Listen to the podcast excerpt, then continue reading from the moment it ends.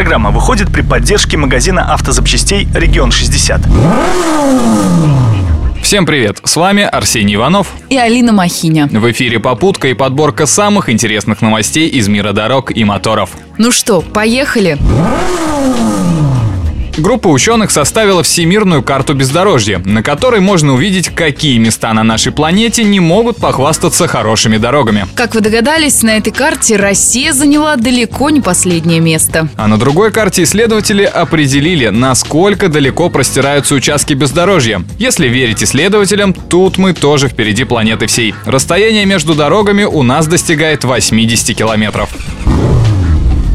Но помимо немногочисленных дорог, есть у нас еще одна проблема – это качество дорожного покрытия. Асфальт постоянно куда-то исчезает, и Ольгинский мост не стал исключением. Подожди-ка, ведь две недели назад дорожные службы залатали ямы на этом злополучном мосту. Да, действительно, в прошлое воскресенье ямы активно заделывали щебнем и гудроном. Но такие заплатки не выдержали и двух недель. В итоге ямы все больше, а ездить по мосту уже просто небезопасно. И если дорожники не примут срочные меры, до весны Ольгинский мост просто не доживет.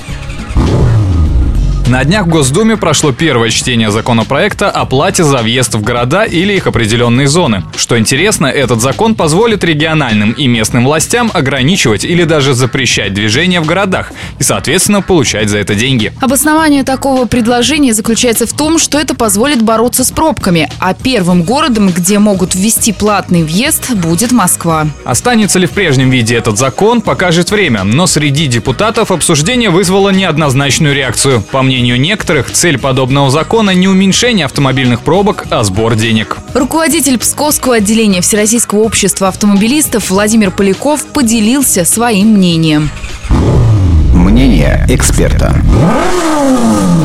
Вначале надо дороги сделать, чтобы было за что брать. Если взять Псков, как бы если хотят развивать туристическую индустрию, то, естественно, это будет мешать э, вот, развитию, допустим, туристического бизнеса. Думаю, Москва это отдельный случай с учетом э, количества населения, количества транспорта средств в центральной части города. Может, есть смысл ограничить. Автокурьезы. Компания Porsche сняла ролик, который посвятила тому, что Audi уходит из гонок на выносливость. Собственно говоря, этот ролик стал ответом на видео компании Audi двухлетней давности, где болид R18 обгонял трактор Porsche и, крутя пятаки, написал фразу «с возвращением». Теперь водитель трактора делает из этой фразы другую с помощью швабры и ведра с водой. «Возвращайтесь». Вот такие вот сложные отношения между компаниями Volkswagen Group. На этом у нас все. Рулите на здоровье. Удачи в пути!